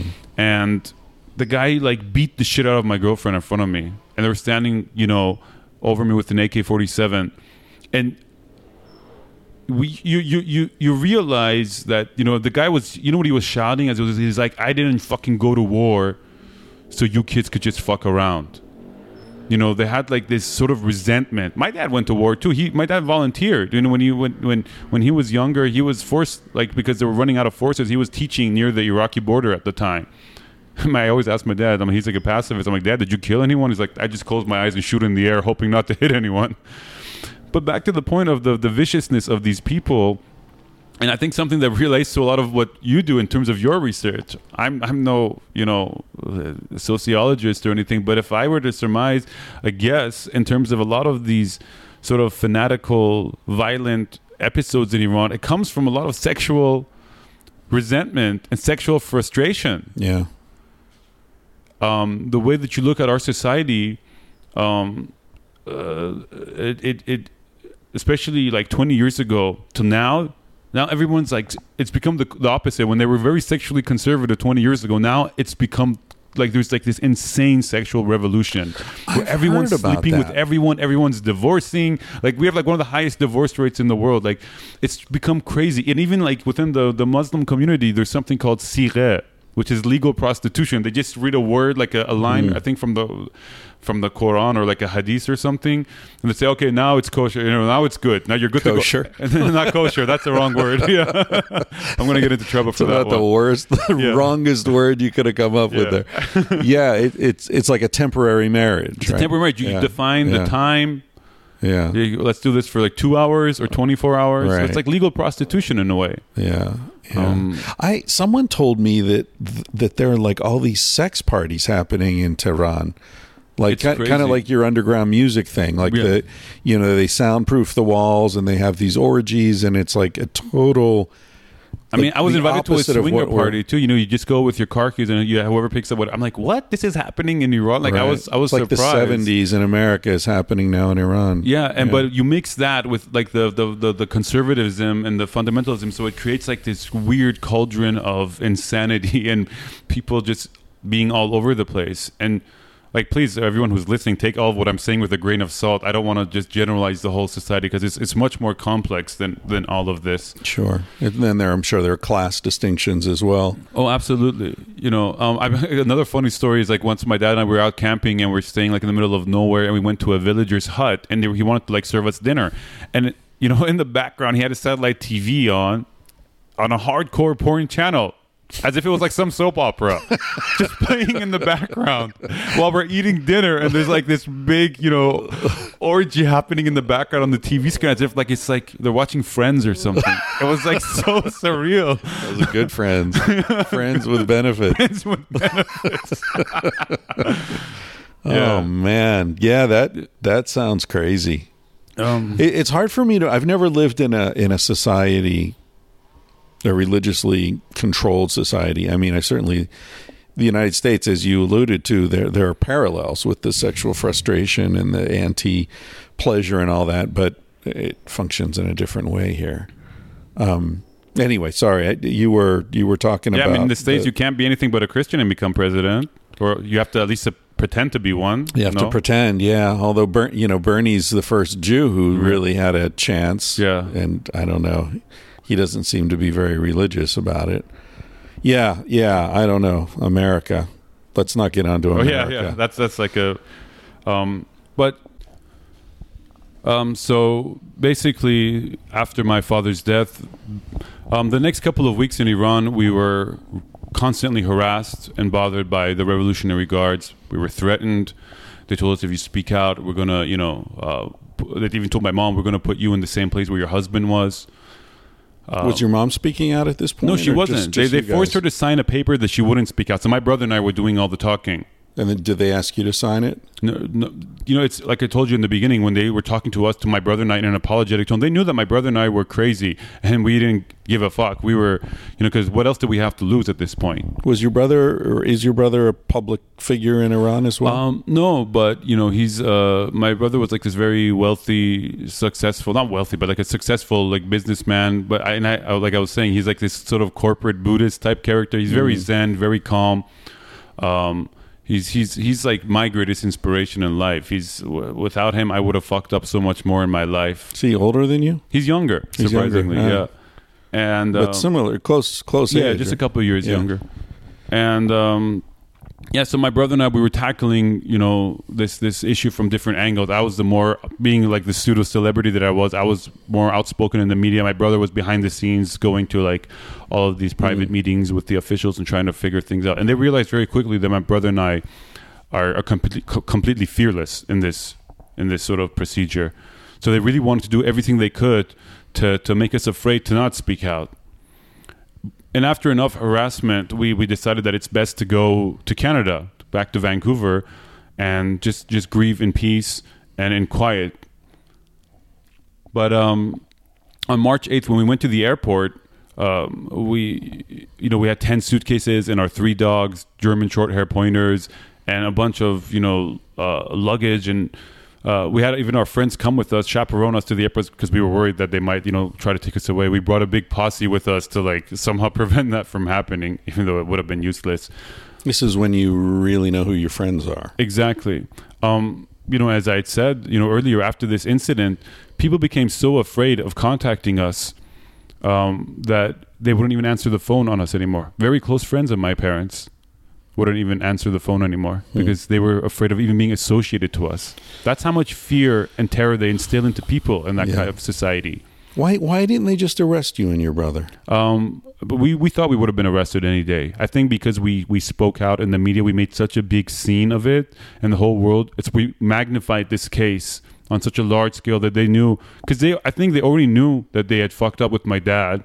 They knew if they had taken one of us away as well, it would have just added to this storm, and they were just trying everything in their power to do to to silence us. And by taking one of us away, I think it would have caused much more bigger uh, political storm than they could have anticipated. What are they worried about though? Because they don't have. It's not like they're going to lose trade, right? I mean, they're Right. kind of cut off from trade with the West as it is. China, I guess, probably buys a lot of Iranian oil. They don't give a shit. I think there are What- still What's the there, leverage? there, there are still certain elements within the government who, even though they are um, a part of that establishment, they they don't want this. They don't want the added pressure because they they keep trying to open up, you know, diplomatic channels with the world. So. Um, the other higher level uh, uh, officials, especially from the, the presidential side of the government, I'm sure they were involved in trying to like kept telling the revolutionary guards for the sake of you know our own existence please just shut up and stop harassing this family so it's not what they'd lose; it's what they wouldn't be able to get with opening up exactly relations.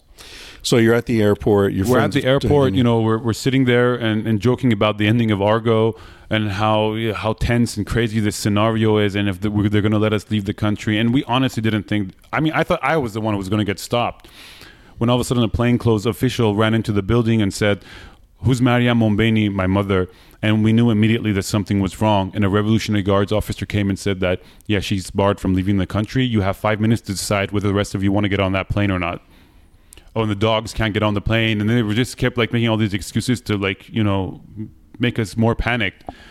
And my mom, being the unconditional loving person that she is, she begged and pleaded my brother and I, because my brother and I like, we're not getting on that plane without you.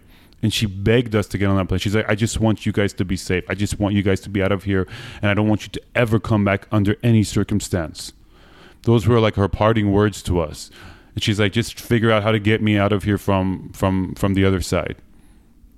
So you can imagine how devastated we were. And you know, I had watched so many like you know movies, you know, with these these political th- thrillers that during this whole time, you know, I had made some video recordings of myself that I'd sent to journalists. I had CC'd, I had like drafted a bunch of emails because I have a lot of journalist friends and throughout my career. I've I've made contacts with them like the highest, you know, uh, the most important papers and, and news networks around the planet.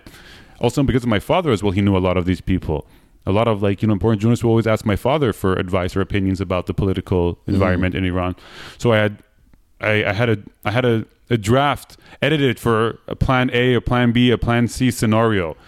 And lo and behold, when they stopped my mom, I had an email ready. I immediately sent that email out, this mass email to the journalists all around the world that my mom's been detained. And immediately, like ten minutes later, as soon as my brother and I were on the plane, the tweets that on the, the there was a big Twitter storm, and the word started getting out, and it got shared all around the world. Started from the New York Times. New York Times were covering the story very heavily. Hmm.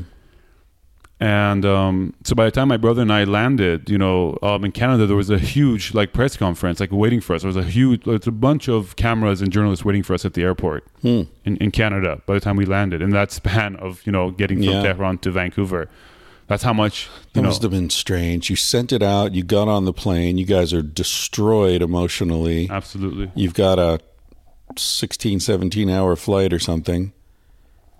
Yeah, it's a it's a long flight. No idea what you're going to find when you land. Yeah, and we're trying to do everything we can. You know, we we, we bought Wi-Fi on the plane, just Oh, contacting okay. with people. So you know, did have yeah, some contact. Yeah, yeah. We, you know, we were just contacting everyone that we could to to figure out the scenario. And um, by the time we landed, you know, we uh, there's there's video of it to me giving an interview, and I'm all teared up, and I'm just really upset and angry. And actually, the Canadian officials they meet us at the airport. They we don't even go through. You know, they take us to a back room. They you know um, they uh, they ask us some questions about what's happening in the situation because I've already been in touch with the Canadian government, and afterwards, my brother and I, we went to New York and we started meeting a lot of officials in New York. UN, UN Commissioner for Human Rights, Prince Zaid, other UN officials. We went to a lot of uh, EU countries, um, their diplomatic offices. I met the foreign minister of Canada over there. And the Canadians at first were very conservative in terms of how to approach this this this situation because 13 years prior there was another Iranian Canadian who was killed in that same prison, Zahra Kazemi, a photojournalist, which they nonchalantly in the middle of all this madness came in between headlines were like, "Oh, by the way, she wasn't a spy." You know, and that's one of the reasons Iran said this? yeah, yeah. Very nonchalantly in between headlines in a small section of a paper, you know. Um, so it just goes to show that there's a lot of infighting within the different factions of, of power within Iran as well. And um, that's one of the reasons we decided to go to Canada because we know we didn't want to drag this thing out for the rest of. We didn't want this to define our lives. Just be there looking for an answer and trying to figure this thing out.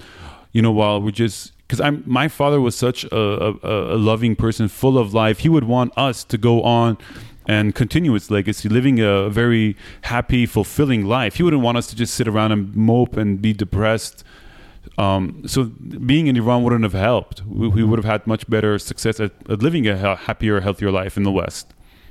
So you know, we, we kept pressuring the Canadian government because they, they didn't want to speak out about too much. Like, oh, the the prime minister should be our last resort. I was like, no, that's our first resort, and we build up from there. So the prime minister finally made like his first Twitter statement, and he talked about it in the parliament, and then they became it became a very important you know priority on their on their list. And now you know the foreign minister calls my mom, you know, every other day. You know, so the, the prime minister is commenting on this, Yeah. and um, so the Canadian government at the highest level, they're they're in talks with the the Iranian officials, even though they don't have direct diplomatic relations, because you know they're trying to open up embassies and they're representing countries. And my mom has become the snag in the middle of all this, Good. which is good. Again, Yeah. it buys my mom protection. Exactly. You know, that's why you know.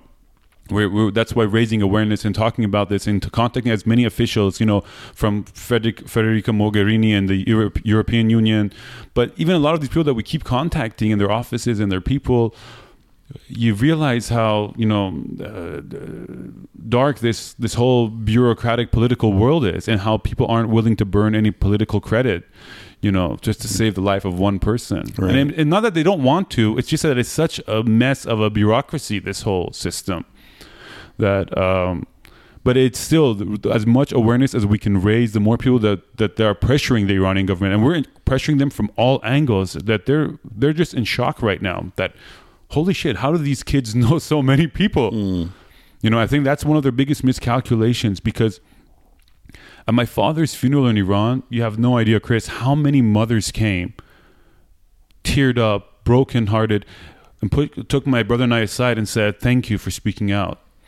Because our sons also died in that same prison, but we never even got to see the body. They just gave us a phone call that we've buried your son in some unknown grave in the middle of nowhere. And do you know how many of these unknown people there are that none of us will ever hear about in history? who died for nothing, just some poor young student who went out to a protest one day and got taken away and killed in prison. So the story became bigger than us, than just my family and my father. You know, it became a, a very important fight for our basic right to life and to, to, to, to expression, to freedom of expression. And um, as the, the more that we go forward, the more I realize how important it is to speak out about everything. Now you know the, it's been a couple of months my mother's been away and she was very sick. She was in the hospital actually last week because she had an anxiety attack and she's not doing well obviously. You know my mother was with my father since she was 17 she gave birth to me when she was 18 Hmm. so you can imagine like she's only known my father her whole life that's all she's ever known and for her to be in this isolated lonely situation right now is just heartbreaking i talk to her every day but it just burns me inside to see that you know she's not with us, and we're doing everything that we can you know, Why- to get reunited. What I, I, again, I, I'm all, I'm so confused about the the motivations. I'm They think that my brother and I will stay silent if they harass my mother, if they keep her away from but us. But it's the opposite. Exactly. I mean, you guys are not going to let up until she's out. I mean, Why them- wouldn't they just send her to Canada and? Exactly, and this would have been over. off. It's miscalculation after miscalculation on their beha- on their behalf, and like even the whole operation of raiding our homes and arresting my father and his death. Everything about it is so messy and unnecessary. Yeah, And I think it's because they realize that they're at the end of the ropes of their sort of existence. They feel that their backs are against the wall. Even our, like, we had a couple of contacts in the Revolutionary Guards. Even they themselves were saying that, you know, we know that we're near our end. Hmm. Because of the the West, uh, things are going to relax with the West. And No, well, not just that, because domestically the country is in in, in, in, in shits. You know, the economy is doing I terrible. Our They- currency they is one of the most devalued. Our currency dropped 40% in the last three months. That's huge. Hmm. That's huge. And the way that it's devaluing right now, the government is doing everything it's, it can to just try to stabilize the currency and the economy, but they're not Hmm. able to because you know they there's been so much corruption and you know the the, the government uh, well not the government but like the fanatical factions of the government have invested so much of that money in Iraq and Syria and Lebanon instead of investing it on its own people and the people have had enough whether they're conservative conservative or liberal You're talking about Hezbollah and, and other Basically, movements. yeah. yeah, yeah. I mean, when when when when when Bush invaded Iraq and overthrew Saddam, it was the greatest gift to Iran because, you know, they essentially took over Iraq with their Shia influence. Right. It was the greatest gift to Iran, you know, and it, it only destabilized the region much more with the mess in Iraq and Syria and the birth of ISIS. It just it it it, it it's so absurd that the West never seems to learn that their sort of foreign intervention. You know, as much as I hate the Iranian government, I still firmly believe that they have to exhaust every diplomatic channel and if there's any change to be happening it has to happen domestically because if you even look historically the root of so much of the problems that exist in the middle east that have sort of uh, spread to the rest of the world started from foreign intervention Right. whether it was through the imperial drawings of lines between um, you know uh, nomadic people tribes people who had nothing to do with each other they're all all of a sudden forced to live beside each other to the most famously the, the democratic overthrowing of the um, uh, Iranian Prime Minister Mossadegh in 1953, who was an anti-Western, anti-imperial sort of uh, uh, character in our history. That the overthrowing of him, I think, I've, Yeah. as you've probably seen in many documentaries, um, sort of kickstarted this this this line of uh, Islamic fundamentalism Right. in the Middle East. The Shah and, and his henchmen being trained by American military on how to torture and suppress rebellion within the country, and yeah, yeah, it's it's incredible how naive, how willfully blind so many political commentators are to how all these things started with Western intervention. Right, and then people always ask, why do they hate us? Yeah, they hate Why us for they our us? freedoms. No, you asshole.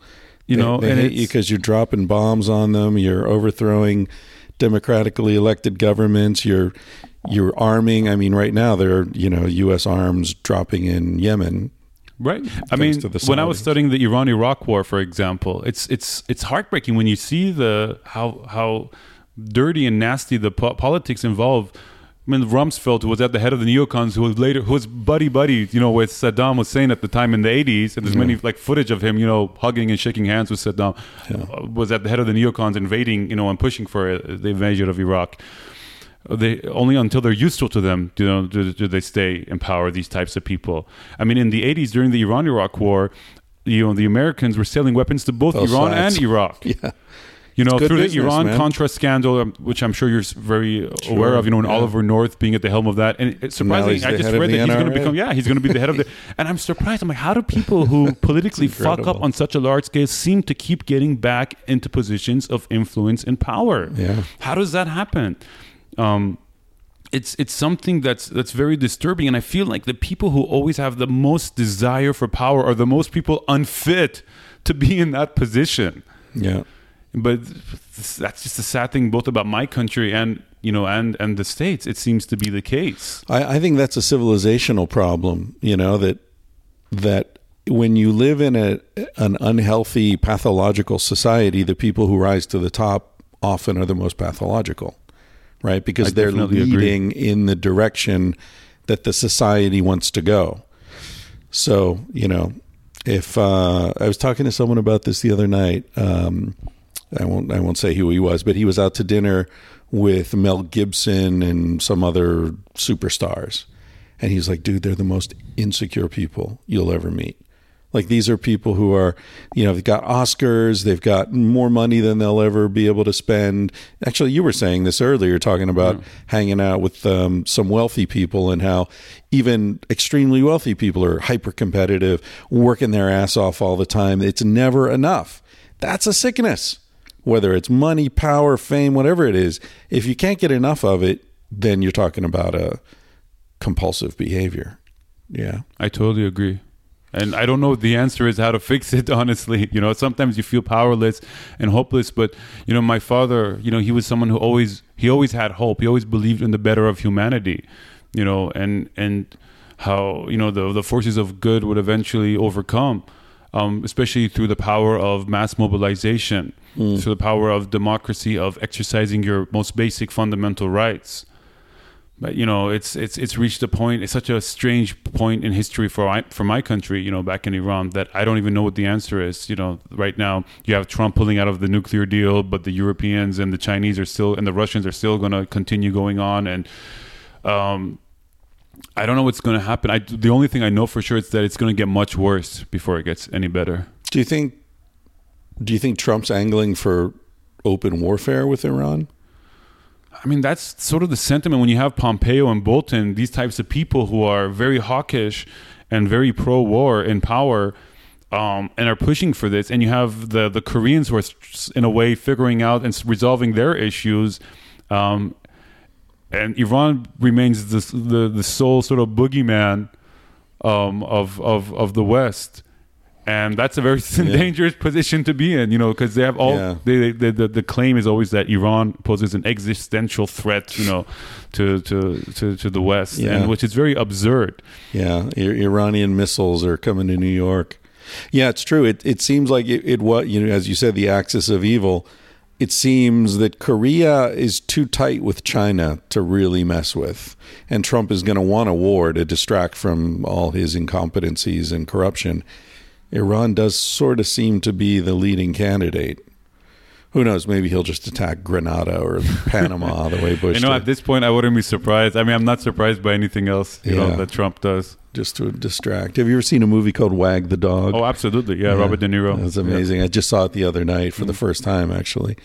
Incredible movie. You were gonna earlier. You you said something about your birth. You were gonna uh, tell a story of of how you were born. Oh, yeah. So, um, you know, my father, after he got his uh, master's degree in Ohio, he came back to Iran and um, Ohio. Yeah, Ohio. Jesus, man. You Yeah, guys yeah. have been everywhere. Ohio to Oregon. Yeah, it's like I said, it's like global nomads. and my father met my mom. Um, this was the beginning of the Iran Iraq war. My mom was from uh, Khorramshahr, a, a, town right on the border of Iran Iraq, and her whole uh, town had been bombarded, so she fled to Ahvaz, another southern city near the border. And my father was coincidentally teaching there at the time, and he met my mom. He knocked her up, and my mom, because because they were running out of forces on the ground, my father had to volunteer basically, um, and he had to go to you know to, to help with the with the forces, you know, to defend. And my mom fled to a place called Bushehr um, by the Persian Gulf, and all the way up to there, the, the, there were there were the, the, the hospitals were full of bodies. So my mom couldn't give birth to me at a hospital, and she she was at this like small hut by the sea, and this witch doctor basically came um, to give birth to me because she was the only one around. There were like these um, these old uh, witch doctors, or they're they're more like these sort of cult type leaders who who sing through through this music called Zazar in the south. They they they sort of connect with the spiritual world. Like a sort like a shaman actually. That's the best word i can find like a shaman and um, th- th- that woman came and gave birth to me you know in a, in a small hut by the persian gulf and my parents decided to s- try to work it out because of me eventually and um, that's why they stuck it through and after my brother was born two years later we decided to, to move to the states Wow. Does your mother speak English? Yeah, she does. Uh-huh. Yeah, and um, yeah, you know, I just, you know, it's just really tragic this this fate for my father. After everything that he fought for, he stood for. You know, my last conversation was with him was, "How- Dad, how do you live a happy life? He's like, for me, it's all about. You know, just just by by service to others, by giving love to others. That that was literally. I know it sounds very cliche, but that was like the last conversation I had with my father because he knew that I, you know, battled with depression, and I always, you know, didn't really know what I wanted to do. With I'm like 37, I still don't know what I want to do with my life. Welcome to my world, man. I don't either. I don't either, but I mean, you've got some focus now, at least. Oh, definitely. Yeah. You know, there's there's a lot of motivation to to, to create more art. There's fo- there's motivation to to somehow give back to the world and to the community um, by being active in human rights. Um, I definitely want to continue my father's legacy. I, I definitely want to start a foundation in his name and just give back. Um, that's the least I can do to honor his name. Yeah, I saw the footage of your father hiking in the mountains with the dogs and all that. He he looked like a, a really cool guy. And you know what's really ironic? His whole life he was trying to help save the environment in Iran, and like the the, the attacks like that they did on my father. One of the main things was that he single handedly caused the drought in all of the country. That's a big accomplishment. I mean, it's just it's so absurd, you know. It's like demonizing But- him, but giving him incredible power. Yeah. Um, you know, one of the coolest things that happened. Enough about you. Let's talk Yeah. about me now. Yeah, I'm sorry, I, I, I, I went off there for a while. no, man, I'm kidding. I'm kidding. That's why you're here. Actually, I wanted to, to ask you why you're here. How, how the hell did you hear about? I mean, I don't think tangentially speaking is going to uh, make the Iranian government tremble, but but I hope it leads to maybe Rogan will hear it and, and have you on his show. That that'll attract their attention. That'll be actually yeah. I'll tell you the story. I think um, it's it's a it's an interesting story. Um, the way that I you know I, I'm really big into podcasts and audiobooks and since the since the early days and um, I heard about you on I think probably Joe Rogan's show or, or Duncan's or one of these guys and you know I loved the shrimp parade. I think that that combination of Joe's curiosity and his little inner child and his stupid comedic, you know, approach to the world that I love, and then Duncan's pseudo spiritualism with his hint of sarcasm, and then you're like the skeptic, stoic one, you know, and the Uh, is that what I am? yeah, I think so. I don't know. I mean, there's like this really cool mix of you guys that Yeah. just that covers a lot of interesting topics, and I um uh, you you actually I remember that uh, you you did a, a a talk I think about Rythmia. That's when I, I went Oh, to right. um I went to uh, arrhythmia in Costa Rica to do ayahuasca. I, became very familiar, you know, with with a lot of these things through your podcast, and I just felt that I really related to a lot of things that you were talking about. I became very good friends with Gabor Mate because of you, which is very Ah, cool. You know, he's right. like like now a very close friend of mine, and I'm very honored to you know to to be in his circle of friends. And I even told Jerry at Rythmia, I'm like, I hope you pay Chris a percentage, man, because you know he's the reason that I'm here. Hey Jerry, waiting for that check. Still waiting, buddy. Um, Oh, I was going to tell Oh, you this. oh, yeah, I was yeah. going to, I was going to, I was telling you this. I, I wanted to try to start a podcast in Iran Uh-huh. because I was like, how cool would I be? Just do this type of brutally honest, uh, brutally honest, you know, uh, Christopher Ryan or Joe Rogan, Duncan style podcast, but in but in the the, the Persian language because we don't have anything like this. There's what I was talking about to you about earlier about this dichotomy of the the public and the personal life in in Iran, where you know we're raised um, from a young age. I'm sorry, I keep using that Orwellian word. I know it's very cliche, but it's exactly like that because from a young age, you're taught to lie at mm. school. You're mm. taught, your parents tell you, don't ever tell them we drink alcohol in this house. Mm. Don't tell them we have, we play cards. Don't tell them we watch foreign films. So from a very young age, you're taught to lie. And to add on that lie, we have another custom in Iran called tarof, which is like being courteous, but it's like a courteous way of lying. It's like, oh, please have some more fruit, but you're actually saying, please don't have some more fucking fruit.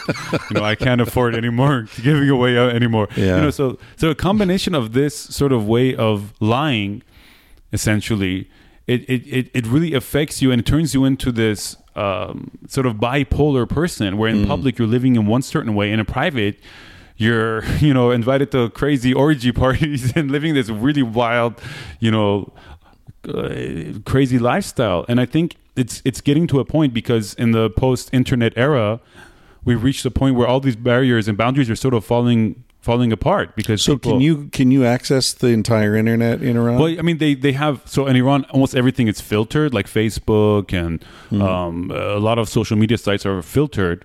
But Iranian kids are so smart that they find ways around, like through proxies and VPNs, virtual private networks, and all these other very, in, you know, the mo- it's like when you the more you push a kid. The more they're going to do the opposite. Right. I mean, that's inherently in our nature. Right. And the more they try to suppress the people, the more they're going to find a way to fi- get away, get a, around it, and, and have access to that information. Mm. And so I was really thinking about, you know, I should start a podcast and I should talk about all my sexual escapades and all the fucking drug abuse and the ups and downs and my life story. It would be very interesting. And I sat down with a friend and we started talking and we recorded our first episode and it was really wild, all the shit that we were talking about.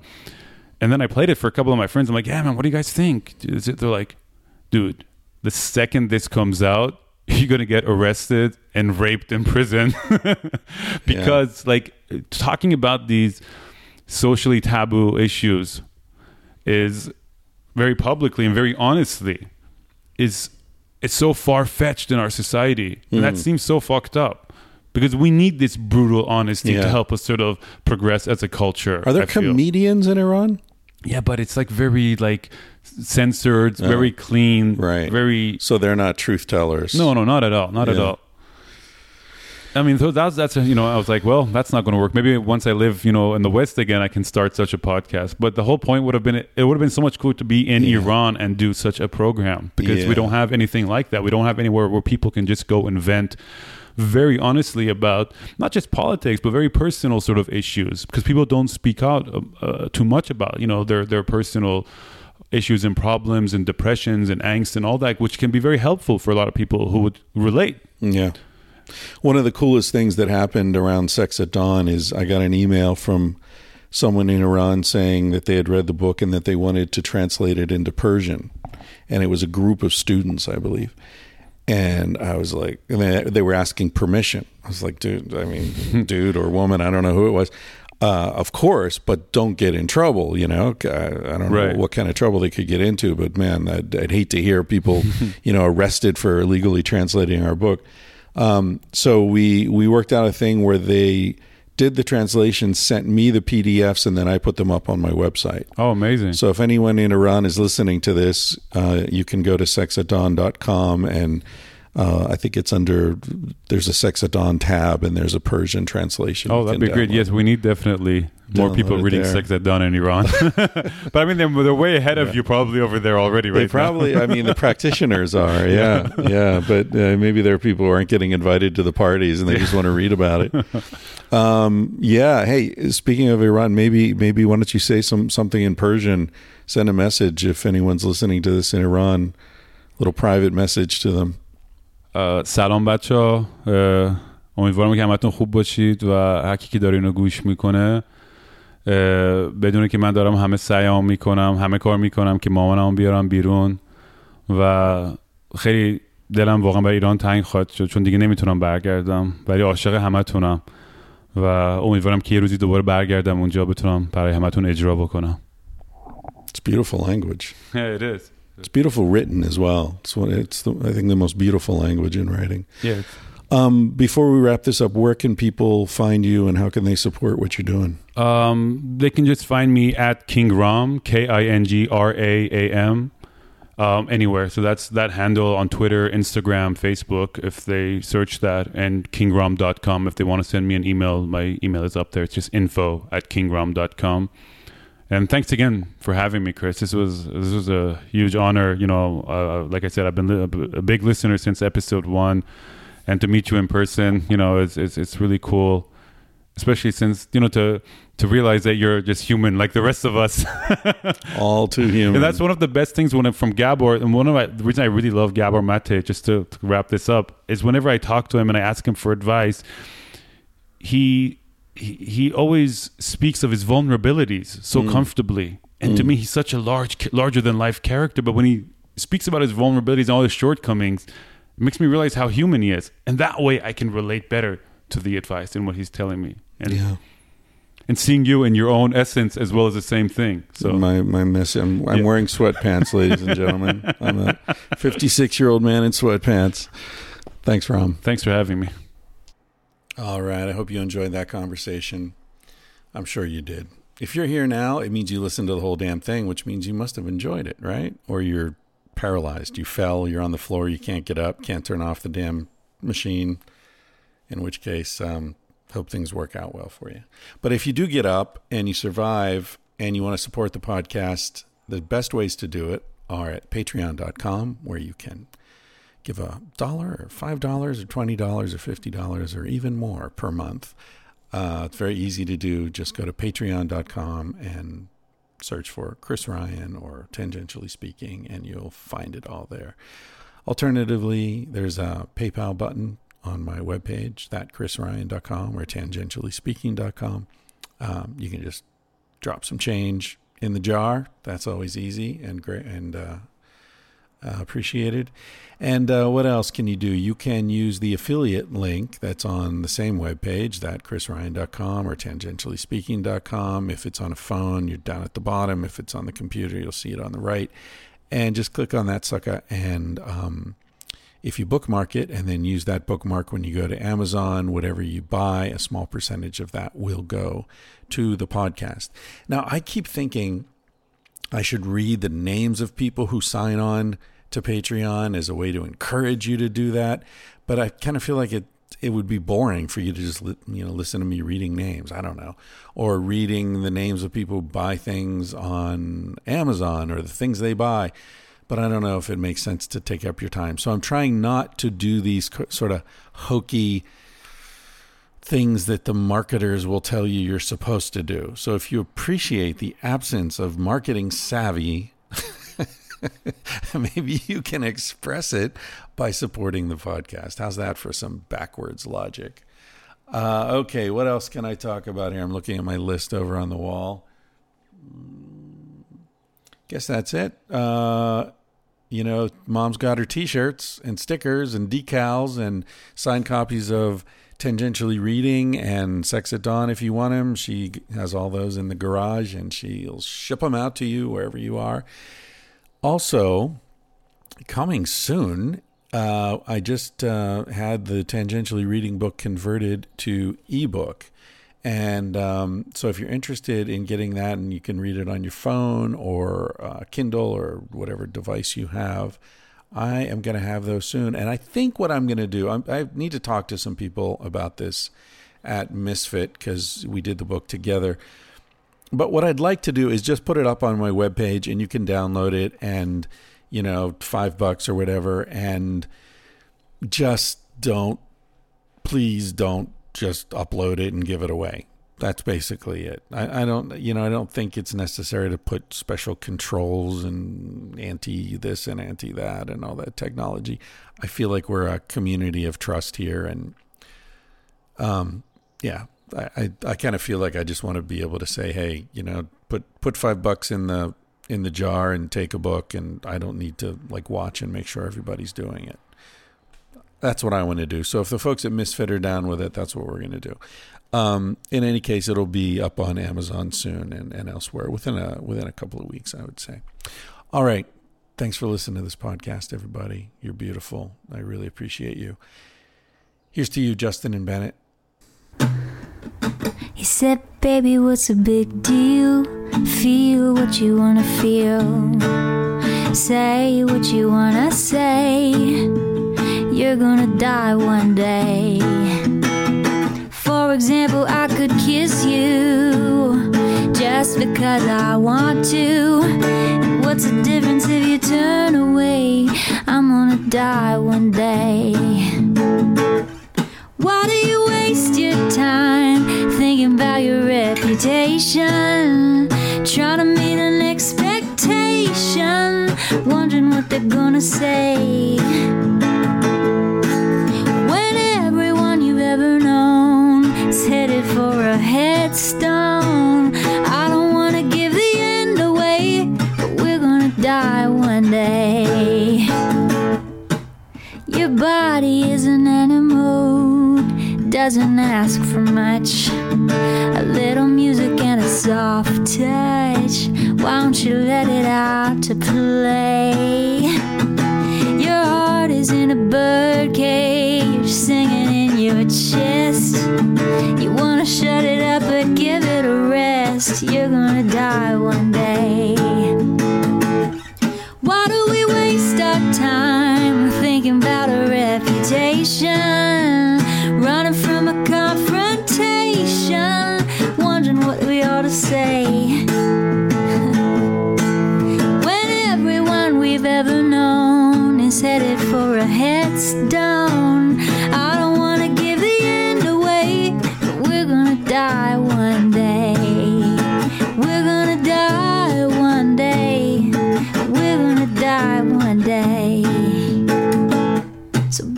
What's a big deal? If you wanna be free, say what you wanna feel. Spend the night with me. I'm gonna take you up in my arms. And if we must go down, we'll go singing to the smoke alarms. We'll dance into the ground.